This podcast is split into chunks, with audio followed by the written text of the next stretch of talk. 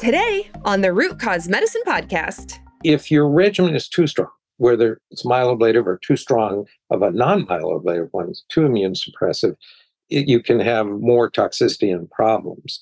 If it's too weak, it's not going to be effective. And so you've got to find that right regimen. And like I say, it's in the book, it's like an astronomer finding the habitable zone for a planet. You can't be close to the sun, you can't be too far away.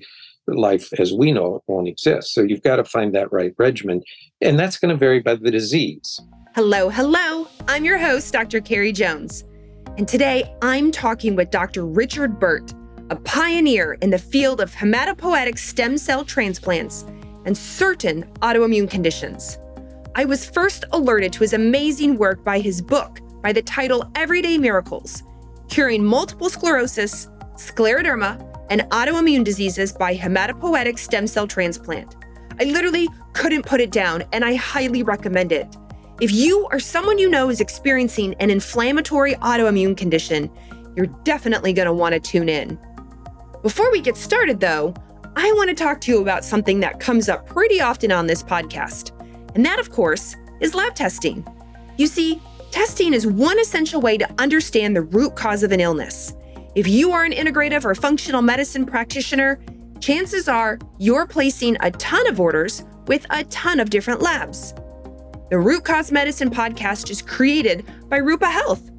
Rupa is the best way to order, manage, and track results from over 30 different labs in one single place for free. Thank goodness. No need to create and log into multiple portals ever again. If you are a practitioner, make sure you go sign up at rupahealth.com and create your free account today. Now, let's start the show. Oh my goodness, Dr. Burt, welcome to the Root Cause Medicine podcast. I am beyond excited to talk with you because, as I saying to you off camera, I have devoured every ounce of your book and I'm really excited to talk to you today. Well, thank you so much. Well, you wrote a book, Everyday Miracles, and what caught me at first when you reached out was your approach with autoimmune and certain autoimmune with how you do things. And we're going to dive into that because autoimmune is a hot topic and it's can be really devastating as you know for a lot of people. And I've had various guests on talk about various aspects of autoimmune, but with you in particular, I couldn't put your book down. I read it in a single day and I have all sorts of questions. So if you're ready to get started, I am. Absolutely. Thank you for reading it. And I'm looking forward to your questions. Absolutely. Okay. Well, first of all, before we get started, for people who don't know you or are unfamiliar with your work, give us a brief synopsis background of who you are, what you do, and what you stand for, and then we'll dive into the book. So, I'm a physician originally trained Baylor in, in Houston, Texas, and then at the National Institutes of Health for seven years, where I was mostly in National Heart, Lung, and Blood and National Cancer Institute. And I was trained in transplanting leukemias and then did fellowship work also at Hopkins in Baltimore, Maryland, and the Fred Hutch in Seattle. And then started doing, came to uh, Chicago Northwestern started doing transplants for hematologic malignancies, kind of heading that. But before I came here, I had this idea of using transplant in a different way, modifying it, making it more gentle immune specific, not myeloablative for autoimmune diseases. And I was working in animal models for about 10 years as proof of principle, and then eventually entirely switched over and just gave up cancer completely and developed a program of transplant for autoimmune diseases, which has brought us to where we are today with this book. But along the way, I also came up with another idea that can be another podcast someday of actually regenerating damaged and aging tissue. So, my original concept about 35 years ago was to convert a chronic autoimmune disease into a one time reversible illness. And I worked 10 years in animal models and basic immunology, then took it to the bedside and worked 20 years developing the clinical protocols and perfecting them and trying to get it out to the world, giving a lot of talks, writing a, a lot of publications, doing a medical textbook, a recent one that was published November 2021 that was about 686 pages with 140 professors around the world, and then doing this lay book because still nobody seems to know about it. But along the way, I started about 10 years ago in the lab working in this concept of a new type of stem cell to reverse aging whole different paradigm and it worked in animals just like my stem cell transplants. Hematopoietic had two and a half decades ago for animals with autoimmune diseases. And so we patented that. We have seven patented technologies and we're moving forward to try to develop that so that if I live long enough, God willing, and or the fates willing, or however you want to view this universe, I will at least execute some phase one trials for aging and degenerative diseases to see if we can impact on that. After which, I'd probably like to very much turn it over to others and do a little less, although maybe not. I don't know. I love what I do. I was going to say, it seems like your passion. You can really feel that when you read when you read your words. So anyway, that's kind of the synopsis in short. And so one of the things, though, I found is that there's been a lot of resistance in understanding or accepting this. And a lot of what I've come to realize is knowledge is important. I'm a professor. I spent my life doing research and teaching and reading and learning. And just before our talk today, I got a bunch of manuscripts I'm sitting from others reading. But what I've come to realize is although knowledge is important, a little knowledge is dangerous. And I realize that because people say things, and I'm not talking about patients. Actually, patients are often more accurate. I'm talking about professionals out there, whether they're a PhD, not even an MD, or an MD in their localized silo or tower, where not doing this, not seeing it, not having developed it, and it being a new field, there's a lot of misinformation out there. And I've tried with the appropriate medical publications and medical textbooks to get through to medical professionals. And part of it is medicine is so complicated, it's really hard to learn about other areas, much less a whole new area. Like there's a lot of medicine I don't know. I don't know ophthalmology, even the field of stem cells. There, I'm an expert in a particular area, the hematopoietic for autoimmune disease. I pioneered it. And my new area is working with our iPS cells for aging. So I can talk about those things. But when people ask me to talk about mesenchymal stem cells or neurostem cells, I always decline, even though I'm viewed as a stem cell expert, because I don't work in the area and I don't want to mislead people. Because I've seen others talk about work I'm doing, and it's not really accurate and it kind of raises your eyebrow. It's continuing misinformation. And so I wanted to not just try to get information out to professionals, but to the lay public and to empower them. And that's why I wrote this book. So I wanted to write it in a way that a non medical person would understand it and enjoy it, uh, put the medical terms and what we're doing in a more simple writing a more enjoyable way rather than reading a, a, medical paper, and to attach the humanistic part of it, the human story. And so it's kind of a profiles and courage of, of many different patients, as well as the development of the field and why it's done this way and the differences in the type of transplants and so forth, and compared to standard drug therapy out there, which is really just chronic treatment with mostly the goal to slow the progression of disease, not to stop it or reverse it and get off all drugs. So I wanted to empower the patients. And I found actually that every professional that's read this also couldn't put it down and has really enjoyed it, every physician. But it's written for patients. And even without a medical background, you certainly can understand this.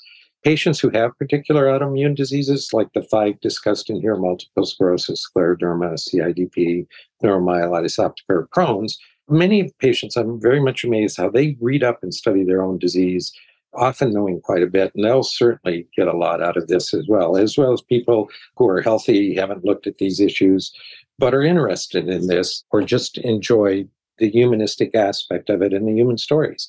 So I wanted to empower patients and their families and their friends or people who have loved ones with these illnesses and make them informed of what's going on and that's why I wrote this book. And then that's also why I'm doing the podcast because I once you write a book, people need to know it's there to be able to get it and to read it. And so part of that is trying to reach out. So thank you for inviting me. Well, absolutely. And what's just so interesting that I'm sure you run across your entire career is that I have been in medicine, granted, in the functional integrative alternative form of medicine for 24 years. And so when I got your book, I've known about stem cells. I know what stem cells are, but I had never heard of hematopoietic stem cell therapy with autoimmune, and you've been doing it for decades. Yes. and I thought that was really unfortunate on my part and unfortunate on medicine's part that you have been, re- like you said, pioneering this. The patient testimonies are absolutely amazing. And I had never heard about it. So let's go into that first. What is hematopoietic stem cell therapy? And then cover those five. Who have you found it is helpful for? In the book, you talk about inflammatory versus neurodegenerative. And so it's really exciting for me to hear your new passion as you get into stem cells for that. But we'll start with the book. Yeah. So part of the confusion is the terminology. I have to follow the terminology that's used out there. So it's called hematopoietic stem cell transplant. You really do get infused with hematopoietic stem cells. A hematopoietic stem cell, hematopoietic means blood. So it's a blood stem cell. So different organs have different adult stem cell compartments to rejuvenate or repair or replace tissue in that organ. And because blood cells are rather short lived and turning over, you know, platelets live for less than a day and red blood cells for a month and neutrophils also have a not a infinite lifespan but lymphocytes actually are a type of cell produced also by the hematopoietic or blood stem cell and those stay with you pretty much your entire life. So the concept is that if you have an autoimmune disease your immune cells like lymphocytes there are other types i won't go down that path dendritic macrophage so forth but these lymphocytes kind of that have mostly occurred during development in the early years of your life are pretty much with you and they give you immunity. So once you've had an infection, you have immunity to reinfection and you can tolerate reinfection much easier.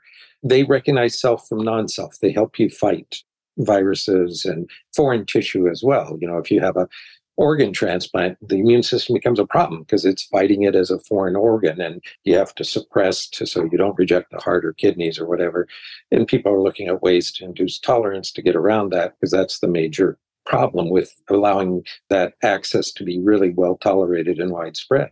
But what I realized is that we could, using the basic technology used in transplant for cancers, where you knock out the blood stem cell and then regenerate it, because the blood stem cells, the source of the leukemia, is that we could do that same type of thing for an autoimmune disease because the blood stem cells, the source of the immune cells causing your autoimmune disease, and we just knock out the immune cells. But different than cancer is we do not need to destroy the stem cell itself.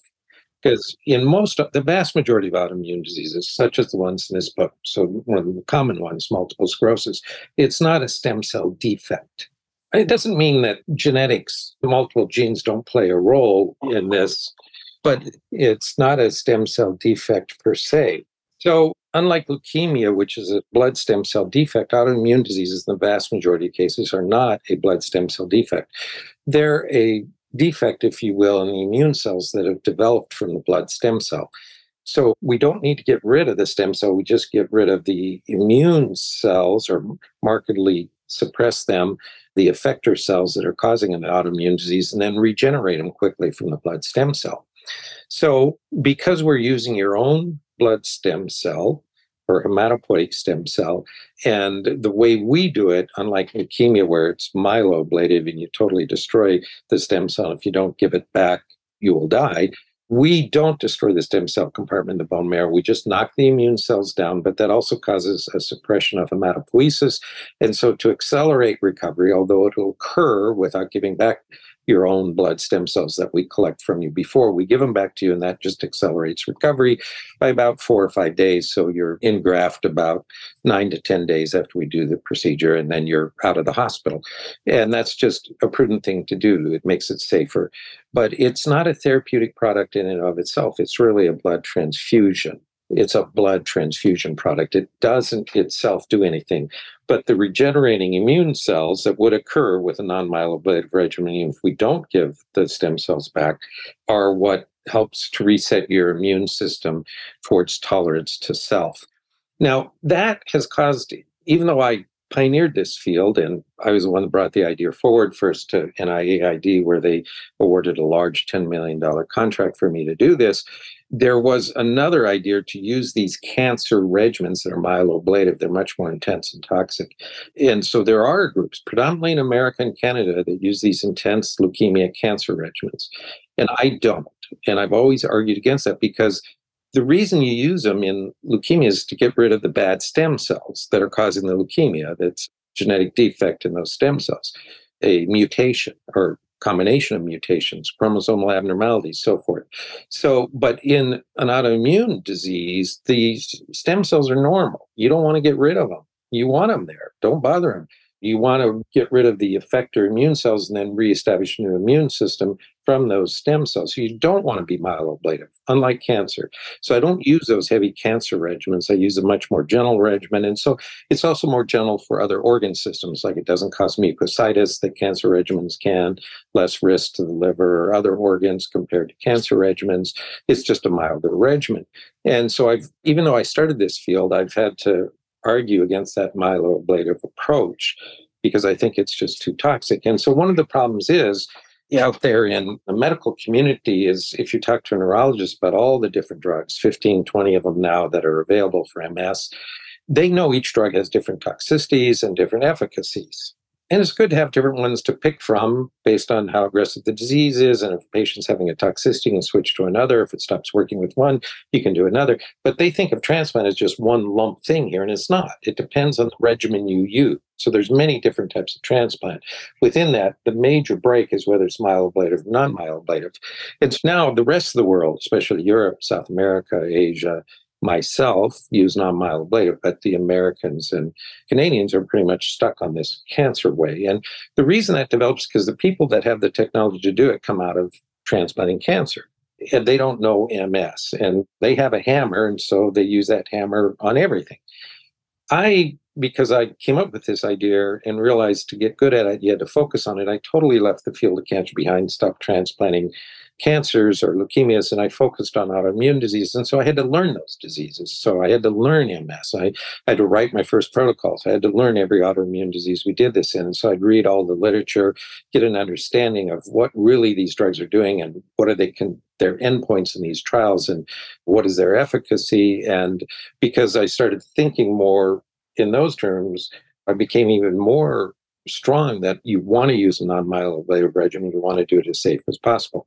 Now, in credit, I think the people that use these aggressive and much more expensive and toxic myeloablative regimens feel that they'll be more effective. There's no proof of that. But the effect is in the immune suppression. And in fact, you can make a non myeloablative even more immune ablative or immune suppressive than a myeloablative regimen. It just doesn't destroy or affect the bone marrow stem cell compartment.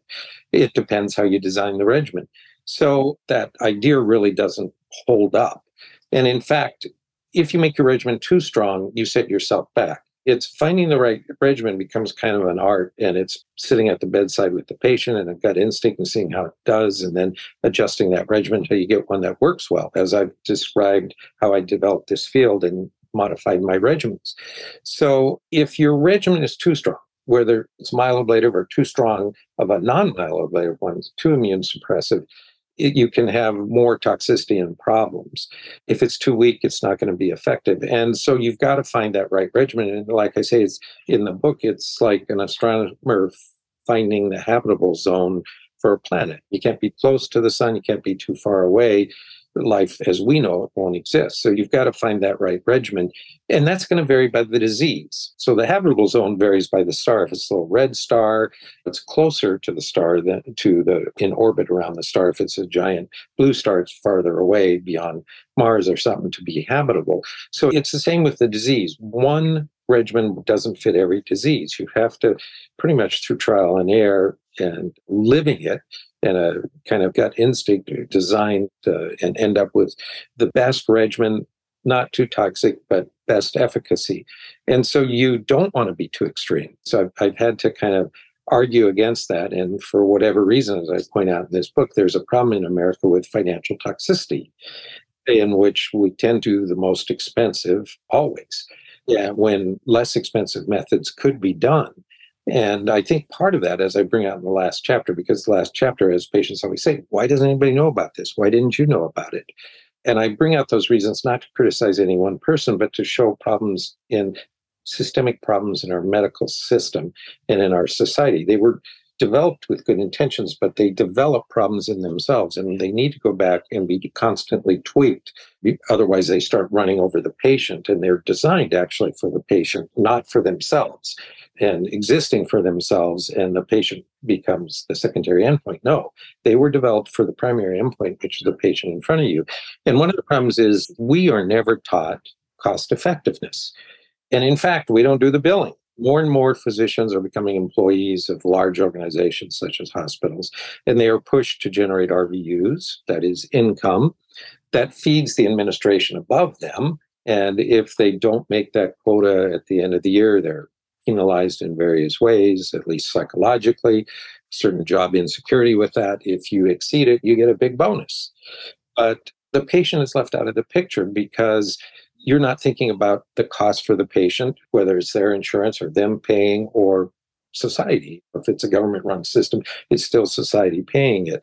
And if you can get similar outcomes or better outcomes and cost less, that's what you'd want to do. So it's like if you took your car to a mechanic, but they never had any idea what the billing was for you, and it wasn't important to them, they weren't taught it, they don't read about it, but there's somebody above them owning them, telling them you get the best charges for your bonus or you're not going to be here you'll get spark plugs. You'll go in for spark plug repair, and they'll be made by some company in Italy that makes it for Lamborghinis. They're going to be ridiculously expensive.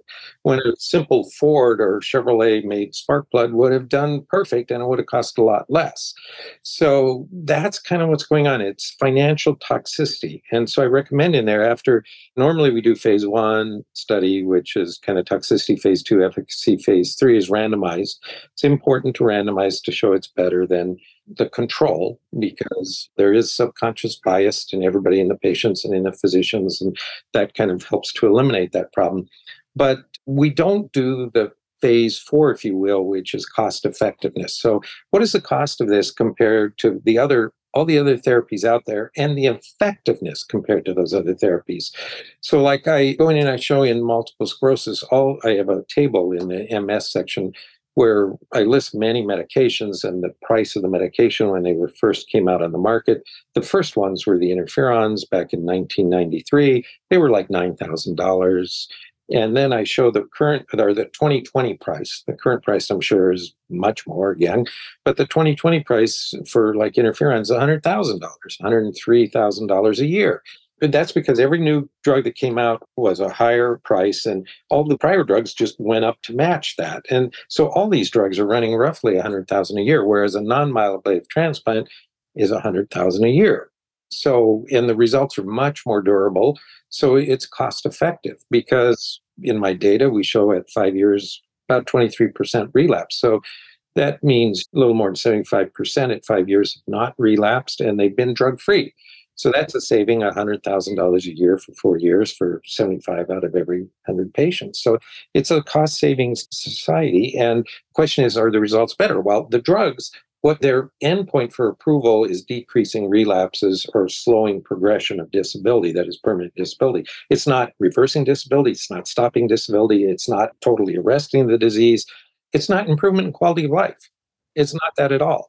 Whereas in transplant, because it's one time treatment, you're off all drugs, we show that you have a marked improvement in quality of life and neurologic disability reverses. You get better, which the drugs don't show. Now, someone could argue some of the newer, more powerful drugs like Lemtrada and Ocrevus, Tysabri have a very small improvement in quality of life on the SF36. It's a standard quality of life scale of one or two points. But that's a statistical thing if you do enough patients. It's clinically meaningless meaningless statement because for any one person to feel an improvement in their quality of life, it has to change by at least five points. And the SF36 is a standardized, well vetted quality of life for questionnaire for multiple diseases. And they all know it, you need a five point change. No drug does that. Whereas transplant, you see the changes are 15 to 25 points and it persists out to five years to our publications. So it's a fundamentally different paradigm. And it was what I wanted to do is take these chronic diseases, you treat chronically and you slow progression, that's considered success. Have a one time treatment and you reverse them and you get better. So you fundamentally change the natural history of the disease. You uh, convert a chronic autoimmune disease into acute one time illness. And that's worked for the majority of patients. But now you could argue, well, okay, what happens after five years? Well, drug trials really report one or two year follow up. That's kind of it. I've reported five years. There's a higher bar to get over because there is more upfront potential toxicity. You can never get rid of, of that being potentially lethal. In my last publication, it was under 0.5% over 500 patients. But you, it's really hard. You can never say to someone, it can never be, you can never have mortality going through a transplant. Bizarre things happen in a hospital when you have neutropenia and reset the immune system. But it's patients being informed to understand that they live in their own shoes, making their own decisions. And I've always found the only patient's time a patient got upset at me is when I said, no, I wouldn't do it. They're willing to take that risk, you know, because they have a consent that they, it's very clear. And we kind of sit down and make that very clear to them. I want to make sure that I'd rather overemphasize potential risk than underestimate it. But I found patients really only get upset when we say no. And it's not because we don't want to give it to them, it's because we know in their particular case, it's just not going to work. It's not really going to benefit them. And that's also understanding. It won't work for secondary progressive MS. It's too late then. The disease has changed from an immune mediated disease. And this is really an immune reset, an immune based type of therapy. Once it becomes neurodegenerative, it won't work. This is not a true stem cell neuroregenerative therapy in that it's these hematopoietic stem cells do not make new neurons and they do not cause remyelination. Now, the reason patients get better with relapse remitting with hematopoietic trans immune reset is that the brain is capable of repairing itself up to a certain point and then just won't do it anymore. Part of that is the duration of disease and part of that is your age. The younger you are, the better the repair process, but also the duration of the disease. So we've even done this people like 58 and they've gotten better because they hadn't yet got into uh, secondary progressive. So it's not the key to this is not the stem cells, despite the name, hematopoietic transplant. There are two keys selection of patient and your regimen, the conditioning regimen you use. But again, you want to use a non myeloablative. Non myeloablative regimens are very effective. They're about half, less than half the cost of myeloablatives. I don't know for sure, but many patients who've gotten myeloablatives or went to look at myeloablative for MS, it's $250,000. Non-myeloablatives, 100000 So again, this concept isn't conscious in the minds of academics or physicians. You get these tremendous results with less risk. Why do you want to do this much more expensive one? And mm-hmm. that's what it's not that anybody is intentionally trying to harm anybody or intentionally trying to profit on their disease. It's that it's just not out there and you're not taught, and you don't think about it. And that's what I call financial toxicity. It's a problem in our system. And it would be very good to engage the physician at the bedside as part of his Hippocratic oath and part of his training that the financial, the health of that patient is your responsibility too, because if you don't have financial security, you don't have medical or psychological security. You can't get treatment if you don't have financial security. You can't get any kind of good, adequate treatment, and uh, psychologically, all that compounds on things. So it's an important part of healthcare that's being completely missed by the person that's supposed to represent you through this becoming ever larger bureaucratic system of medicine. And to do that, I argue and I bring out how you do that. One is besides having requiring or strongly advocating for cost effective analysis after you've done the randomized trial and it's positive compared to what else is out there in terms of the cost and the benefit so that everybody's aware. But that physicians should not be employees because medicine is a profession and healthcare is a business. And I got into this as a profession and I was always in academic aspect of it. It's not and it shouldn't be primarily a business. And if it's going to be profession, that patient, you have to own that patient. That is not own them as physically own them, but own what happens to them. If they get better, that's because of what you're doing. And if they don't, it's, it's because you've got to care for them, is what I mean, and care about what happens to them. And that makes it a profession instead of a business. But you have to be an independent employee not obligated to the institution to make money for them, so that you can go against some of the rules that benefit the institution but are against the interests of the patient to represent your patient, just like an attorney does. So, God forbid, if you need an attorney because of some problem, you don't want an attorney that's an employee of the judge or an employee of the prosecuting department if your attorney is an employee of the prosecutor, you're not going to feel confident you'll get the best advice. And that person's really going to fight for you. So they have to be independent. It's the same with physician. To really properly represent their patient, they're going to have to be independent of the institutionalized structures that exist above them that have turned them into employees. And because when I started in medicine, I've seen this change throughout my lifetime. I think people need to kind of wake up to that and to the financial toxicity of the system, this which then destroys the care you're trying to give to that patient. But physicians are totally oblivious to this cost effectiveness and the cost to the patient. Sometimes because insurance pays everything, more often it doesn't pay everything, and the patients get a big bill and they're shocked by it. You get a patient the summary of billing, even if they're not paying, they're shocked. It's amazing these costs. So, because the system is not designed for cost effectiveness. Now, that should never be perverted to say the cheaper you, you the role is to make things cheaper. No, the goal is your patient in front of you. And if you can get better or same with less expensive, you should be aware of it and you should make the patient aware of it. The goal is always the best for the patient, not cheaper for some institution that, say, a government committee says they do this because they don't have the money to pay for more, but also not for an organization that's generating profit and revenues off those patients and pushing you to bill in more because that feeds the bureaucracy above them. So, in order to do that, we've got to, physicians have to be independent and they also need to be trained and educated and then be aware of and read the literature about cost effectiveness of different types of therapies. And one of the reasons why what I do is so cost effective is the patents on all these drugs have expired.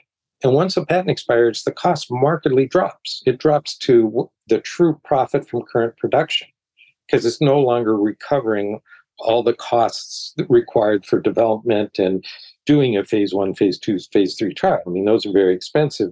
And so it doesn't have to recover that anymore. And so the costs markedly drop. Well, what happens when a drug company wants to get a drug approved? They want it against the weakest thing out there.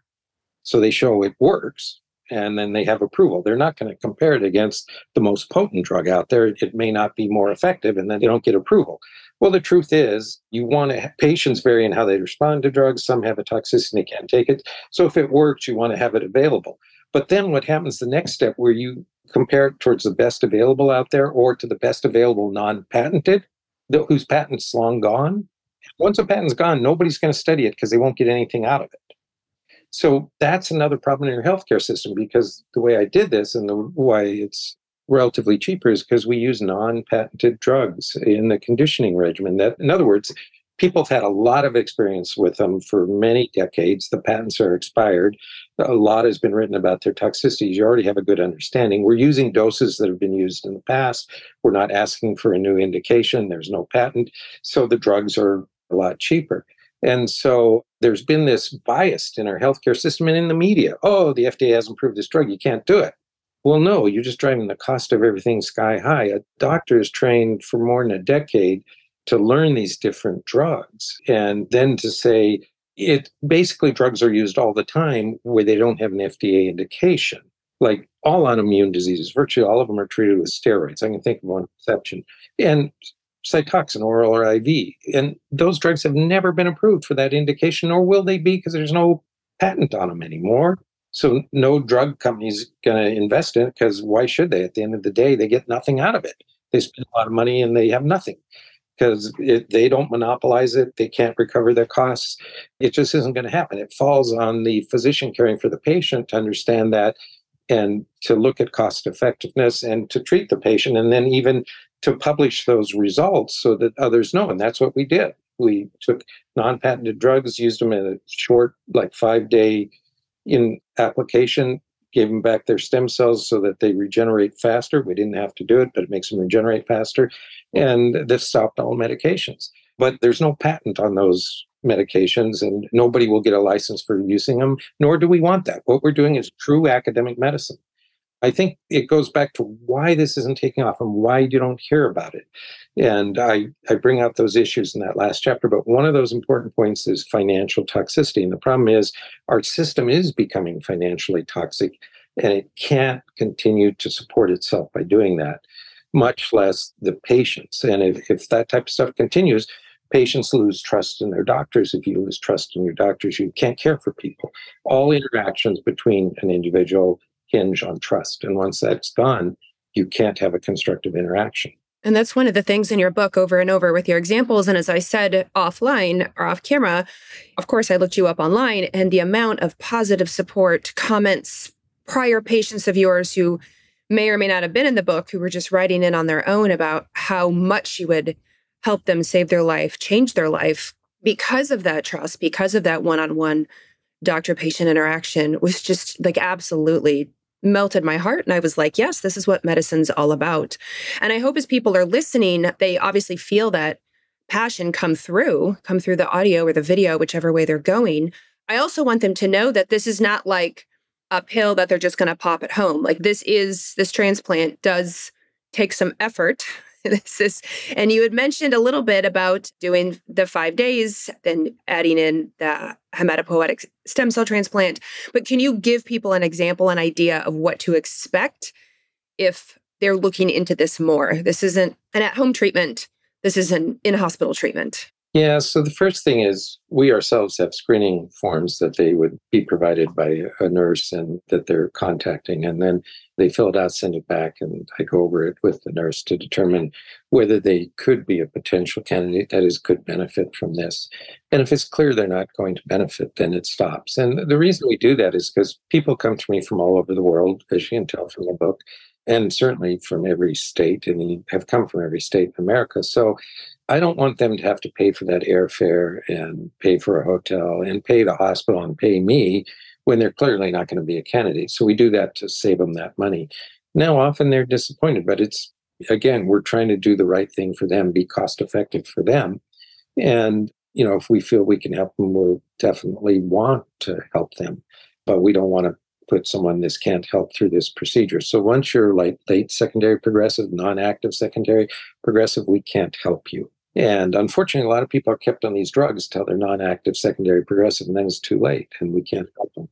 So, and I think neurologists will keep them on these drugs till it's non active because they don't know this technology, they can't do it. And they think it's a stem cell and we're going to cause some sort of neuroregeneration. No, it's an immune reset. And now immune damage is done and over and you're into a neurodegenerative phase and this won't work. So again, that's just a misunderstanding out there and why I wanted to bring this out. As a matter of fact, I think there's an entire misunderstanding in the field when it comes to MS, and that is the outcomes. They're not talking about quality of life. They're not talking about reversing disability. More importantly, nobody talks about brain atrophy. So as we get older, unfortunately, our brains do atrophy. It's a natural, slow decline. But when you have MS, it's a much faster decline. And nobody's looking at that. So atrophy of a brain, that, that's who you are. I think, therefore I am. I that's Descartes. I brought that quote out in the book. And you know, if you lose a part of what the neurosystem is, you lose a part of who you are. And so this we need to focus on brain atrophy and converting that back to the normal baseline, and maybe someday even improving or stopping that as we look into how to reverse aging, which believe it or not is kind of one of the things of my next technology. Another time, another talk if I get there with our iPS cells. But I think that all this endpoints for approval of these drugs are not the best endpoints. It's not quality of life, it's not reversing disability, and it's certainly not brain atrophy. And when you have a heart attack, they know you got to work fast to save cardiac tissue.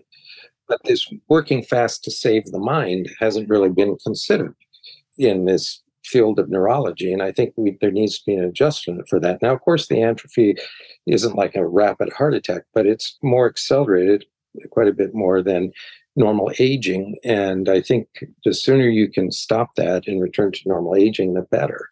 And those things haven't been considered. Like if you have an attack for MS, a lot of patients complain to me they can't see a neurologist for eight months. Yeah. I mean, so it's really not considered that urgent an issue, but it really defines who you are. So it should be viewed as a more semi acute issue than what it is. So again, this is a whole different approach. We are trying to save brain tissue and to improve quality of life and reverse disability. I guess the question is how durable is the process? Because our studies will go out to five years. Well, in writing this book, I was just randomly talking to patients who are 10, 15, 20, the longest 21 years after procedure. That was an MS patient. And I was stuck because they're glad to be free of the medical system. They don't contact us anymore. And uh, because our patients would have to fly back from far away and deal with an MRI and being seen and everything. I was always amazed how willing they were to do that and wanted to, but it's great inconvenience to them. And that's an expense for them. I was always amazed how they would do it, but obviously after a period of time, it's ridiculous to them to go through that. So I was contacting them and they're still in remission. Every single one I contacted was still in remission, doing great, never had another attack, no more drugs, living, you know, a good life. So down the line, I realize again, it's how much time is available and to be able to do this, but somewhere I should write on the long term outcome on 10 years of these patients. Because it appears that, the, I mean, now I didn't do it methodically, I was just randomly calling some people and but everyone i called was still doing great so that was very encouraging that we can actually have these remissions exceeding 10 15 20 years now at which point you can start wondering there's no definition for cure, so I don't use the word cure. Actually, I did for the first time in the book use the word cure. I saw that. but I qualify it as you read it saying, I don't use that term because there's no definition for a cure, but we definitely change the natural history. And when you're looking at 15, 20 years where you got better, stayed better, and no drugs and no evidence MS, you've got to start wondering yeah, we have found the right door to go down, and maybe we should start looking at how you define a cure for this disease. And again, technology will come along that will help define that. There are new things like neurofilament markers in the CSF and stuff like that. Unfortunately, there is no cure for this. One of the things I didn't bring out, I could have brought out, but again, space limitations, and I wanted to get more of the patient stories than medicine. But in probably the best biological marker for MS, there isn't a good one, but the best are the oligoclonal bands in the CSF fluid when they do a lumbar puncture to put a needle in the back to collect a little CSF fluid, almost all MS patients have oligoclonal bands. The question is, do they disappear? And when I randomized trial, it was four centers. It was here in Chicago, in Sheffield of the United Kingdom, in Uppsala, Sweden, and in Sao Paulo, Brazil. Well, the people in Sweden actually went ahead and did follow up LPs, and they reported that separately. And it turns out that about eight years after transplant, oligoclonal bands totally disappear. The CSF becomes normal. So if there is an oligoclonal marker for MS, the best one would be those oligoclonal bands. And with transplant, but you have to wait till about eight years out, they're in remission, they're doing fine, get better, they go away. So that's very encouraging. There just wasn't enough room to bring that up in there.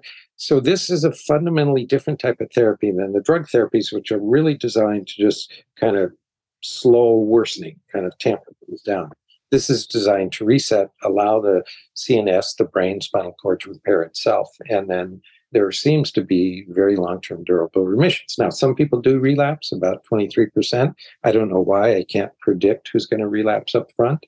So I don't want to underplay that. If they relapse, they're generally easier controlled than they were before the transplant with these drugs. But two patients had aggressive relapse. They were aggressive when they first came. They had aggressive relapse one at two years, one at five years after the transplant.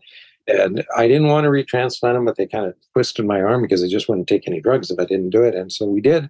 And they have a remission inversion. Both are still in remission, got better again, went back to walking, doing good. And that remission is longer than the first remission. One of those I talk about in the book. You never see that in leukemia with myeloablative regimens for leukemia. When you relapse after a second transplant, the second remission is shorter. So if it's longer, that's called a remission inversion. And these second remissions on only the two I've done it on are longer. Now, of course, I want a one-time treatment. I don't want to have to repeat this two or five years later. But patients who have that stunning improvement and then they're back, they want that done. And that remission in those two has been much longer. But again, that's an N of two, and you just need to do more patients to get a better understanding as to how effective it would be as a second transplant. But my goal is a one time treatment. And is your clinic in Chicago the only place to do this in the United States? Well, it's the Scripps. So my research is in Chicago, but my clinical care is at Scripps in California. Yeah, and it's the only place in America they are offering the uh, it's NIAID, the National Institute of Infectious Disease. That's supporting the myeloablative regimen. I took the idea to them a long time ago. I was awarded this big contract, but then we started arguing because they wanted myeloablative and I didn't. And I could never figure it out because I already had the data and I had already transitioned into just treating autoimmune patients. And I think I can't speak for them. I could never understand it. I think to them it's a scientific question. Let's study the immune system on its regeneration. And the best way to do it is totally nuke it and blow it up and then study what's developed. Well, that's not the best way because it's not going to come back normal if you totally nuke it. It just doesn't. That's well known from haploidentical transplants. So, which and it's not the best for the patient. And my goal is always do the best for the patient. The scientific science is very important. It's how you help people. But that's the second question. It's not the first. Do the best for the patient, then study the science as well as the clinical outcome afterwards. I was always concerned that their main goal was to answer a question if you just totally blow out the immune system, what happens afterwards? And the concern of whether it really improved the patient at the end of the day just didn't seem to have that passion like it was for me. And we argued and argued and argued. And so I kind of brought that out in the book. And so I just wouldn't do, despite I was the one that gave him the idea, gave him the initial data, and got the big contract. I just wouldn't do that. So they still push. They, I was able to get them to not do an aggressive total body irradiation for MS, but they still push a aggressive myeloablative regimen designed for lymphomas, and it's just not necessary. The cost isn't necessary. The toxicity isn't necessary, and I doubt it would be better in terms of outcome than this regimen we use. The only way to do it is to do a comparative analysis, but the difference that'll never happen to tell the truth. And in fact, again, the rationale for myeloablative just isn't there. You don't want to destroy the blood stem cell. With autoimmune. You can be more immune suppressive with a non myeloablative than no matter how aggressive the myeloablative is, but you don't destroy the blood stem cells. So, but the point is, at some point, becoming more immune destructive is also counter effective for the patient. And you just get more toxicity and more problems with regeneration of the immune system. Because the key to this is as the immune system regenerates, it resets to tolerance. And again, that's the difference between cancer and, and the autoimmune world. And the people do have technology to do this come out of cancer and a leukemia cell is bad and you got to destroy them all if one exists continues to live it could repopulate and the cancer comes back and so you don't want it and i understand that i used to transplant leukemias i understand that but in autoimmune disease, when you get rid of your autoimmune lymphocytes, your immune system from that stem cell will automatically repopulate with lymphocytes that can recognize, bind to self, and cause autoimmune disease. They are not. An autoimmune reactive cell is not a bad cell. In other words, as lymphocytes develop and eh, redevelop after a transplant or develop throughout infancy and, and childhood, is you're in early phases of this lymphocytic lineage, the T cell receptors randomly re- recombined eh, with different proteins to give the receptor on the surface of the cell that can bind to peptides.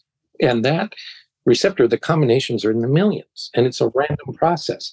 So that way, you're guaranteed to have lymphocytes that can recognize all kinds of peptides out there to attack. But it also means it can recognize self, self peptides. So you regenerate self reactive lymphocytes. Now, in the process of regenerating, it turns out if they recognize self with too much tightness, avidity, they will die, undergo apoptosis. If they recognize it with a lot of avidity, but not too much, they survive, but they become T reg cells that shut down the immune system. If they recognize it with some avidity or binding, they become potential effector cells, but they're anergic, they don't attack. And if they don't recognize it at all, they also die. They've got to recognize that peptide in development or they don't, they die, they undergo apoptosis. To become a fully functional T cell, they have to recognize self. With high avidity, they become effector uh, T regulatory cells that try to shut down immune responses to that peptide. With moderate avidity, they become potential effector cells that can cause that disease, but they're anergic. To break that, you have to have other stimuli. They just don't see that peptide. They have to have other stimuli to break that. And so we kind of reset it. We, and once it's broken, you have a problem with a lifelong lymphocyte that can it cause this disease again. Now, your immune system relapse remitting on its own tries to shut it down. That's why the relapse stopped. But you can have a relapse again, depending how effective it is at holding it, because now you've already kind of got immunized to yourself your system will try to shut it down, but you're immunized to yourself, it's easier to have another relapse. And so, what we want to do is move in there and get rid of those cells immunized to yourself, let it reestablish tolerance. But you have to understand it will naturally reestablish lymphocytes that can recognize self and potentially cause an autoimmune disease. Now, for most of your life, up to the well, for your life up to the time of which you had MS, you never had a problem. The sequence of events that actually flip them over, where they'll start attacking self, is really not understood. And I'm sure it's probably several events, not just one. But once they're there, they're long lived with you. So rather than just trying to suppress them, we try to reset it. Now, in fact, the immune system is always trying to reset. And if you wait long enough for MS, it eventually gets to be secondary progressive, in which the immune system does reset itself. But now there's so much damage, you're in permanent neurodegeneration, even though you're not having new attacks or new lesions, you are getting worse neurologically because where all that damage is, those neurons are slowly dying out. And so you want to push that reset. That will happen automatically, although it can be delayed many years or a decade and you're secondary progressive and it's too late. You want to push it up much earlier. And that's kind of what this therapy does. Yeah. If somebody is at Scripps, how long will they be there? How long is this like start to finish process? Yeah, so then if it's decided that we'll evaluate, you come for evaluation for one day and then go back. And if it looks like that with the actual on site uh, exam and evaluation that you're a candidate, we'll apply for insurance and we do those battles. The insurance companies send them publications and why we want to do this. And oftentimes you have to have appeals, and those appeals can drag out for many months six, seven, eight, ten months sometimes. Sometimes they approve right away. The more we publish, the more people know, the more information out there, the easier it is to get that approval. But that's why I did the medical textbook. this one that came out in November of 2021 why I did this lay book and why I, we have a website, a stem cell journey, with all my publications in there. So, in the appeal process, because the people that make the decision in the insurance company committee, there's no way they can be on top of no, of course not everything in medicine, and certainly not in what I'm doing. So they're not going to have all the information. And when we'd send them appeals, we'd always put all my publications in with the appeals. And inevitably, I found every single committee, every single time, they never got those publications. And so we have a website with those publications there so I can talk to them and say, go right to this publication because they often have their laptops, pull it up. You can see we've done the randomized trial. Here it is. Here's the difference. And that's just mine. Now, other publications out where other people are confirming this. So, but that's a process we go through. Absolutely no charge to a patient. And once we have insurance approval, and then if the insurance doesn't approve, no hospital, almost all the fees are hospital, no hospital is going to do it for free. So the patient or the family has to generate money for it. And then we take them through the transplant. And that transplant, it's depending on the disease, it can be from seven to five day conditioning regimen and then the stem cells are infused the next day and then by day 9 or 10 after that you usually discharge. So it's about a 15 day hospitalization.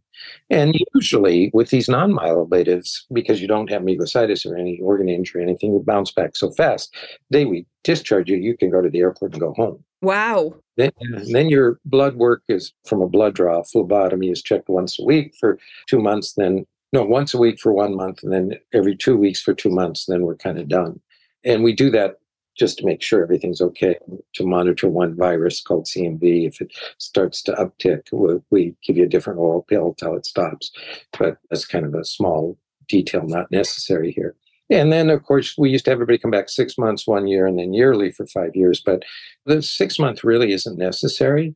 So if you want to come back, fine. Otherwise, kind of try to get you back. And it's probably fine to come back one, three, and five years if you're doing well because we don't want the expense or inconvenience for the patients. And I've already done this enough. I know what to expect. So, this is amazing. As we're running out of time and wrapping up this podcast, I know the first question everyone has, besides just get the book, but where can they learn more? Like, what website should they go to to look this up? So, my website, astemcelljourney.com. Okay. It's all one word, no caps, astemcelljourney.com there's a lot of information there, but I do get this book. I wrote this. I agree. It will really educate them and bring them up to date, and they can show their physicians. And if their physicians say, "Oh, this is a nice fantasy book," don't believe it. They can say, "Go to the website or look at this medical textbook written by 140 professors and associate professors." And hopefully, this will help change the field. Just like doing this, you getting this information out, it's really important. Like you said, you're in medicine, you're doing a podcast to help educate people, and you weren't aware of this. I had no idea. I've been working on it 35 years. I've talked around the world, as you can see on the website, and have many publications. And it's like still nobody knows. And I'm like just amazed by this. And so the patients come back and they say, why aren't people standing on rooftops screaming about this? And so I try to address that in the last section. It's how our system's gotten set up. It's not that anybody's being malicious, it's just how the system's got structured. Yeah. Yeah, absolutely. Well, Dr. Burt, I just really, really appreciate your time. Like I said, when I got your book, I read it in one solid day. I couldn't put it down. I have told multiple colleagues about it who have now gone and purchased your book. And I can't believe in my 24 years in the field of medicine, I knew what a stem cell was. I had never heard of this, and I'm just honored to have you on today. So thank you. Thank you. One last thing, if we have a moment. Yes, please. You know, we talk about MS a lot here. MS is one of a thousand, and it's one of the most well known autoimmune diseases. In the last chapter, I list 75 different autoimmune diseases there. And in the book, I not only talk about MS, but systemic sclerosis, also called scleroderma, neuromyelitis optica, CIDP or chronic inflammatory demyelinating polyradiculopathy, and Crohn's disease. But in fact, we've also done transplants in lupus, stiff person syndrome, rheumatoid arthritis, and a few other really rare neuro autoimmune disorders, but and type 1 diabetes. But there was no time to put them in the book, and I mentioned that at the beginning. You mentioned them, yeah. So that could be another book, which I don't think I'll ever get to. But it also will depend because each regimen has to be designed for each autoimmune disease, and it it really depends on other people. I think taking this and running with it, and I want others to perfect and do it in other diseases and also they come up even better regimens than I have, good for them. And with time that should happen as one of the other problems, you know, systemic problems for our structure is there is no department of autoimmune disease, no institute of autoimmune disease. There is no National Institute of Autoimmune Disease that would fund centers of autoimmune disease. There's a National Institute of Allergy and Infectious Diseases. That's not an autoimmune department. So, one of the other problems is what I call homelessness. We're orphaned. So, like the technology to do this comes out of hematology, but hematologists don't understand any of these autoimmune diseases. And they're orphaned in different departments or divisions. So you whereas the people in those divisions or departments caring for those diseases don't understand transplant. So that's a big problem. And they're all in different areas different silos so they don't see they don't understand each other i was able to cross that silo by being trained in one then totally focusing in another but what i realized is what we need is a department institute of autoimmune diseases and if Congress could fund a National Institute of Autoimmune Disease, now I'm sure there's going to be politics there of where that money goes that different institutes don't want to share, but it would allow people to have a home in which these autoimmune diseases are there. They can be studied together. There are similarities, there are differences. And this, there could be within that institute a division or department of cellular therapies that would include hematopoietic stem cell transplant, but also other cellular therapies that have a future for this, like CAR T cells. It's a whole other different thing. But the way medicine got structured that way is because in the early days before microscopes, you could see the skin, that's dermatology. On autopsy, you see the heart or lungs, that's cardiology and pulmonology and so forth.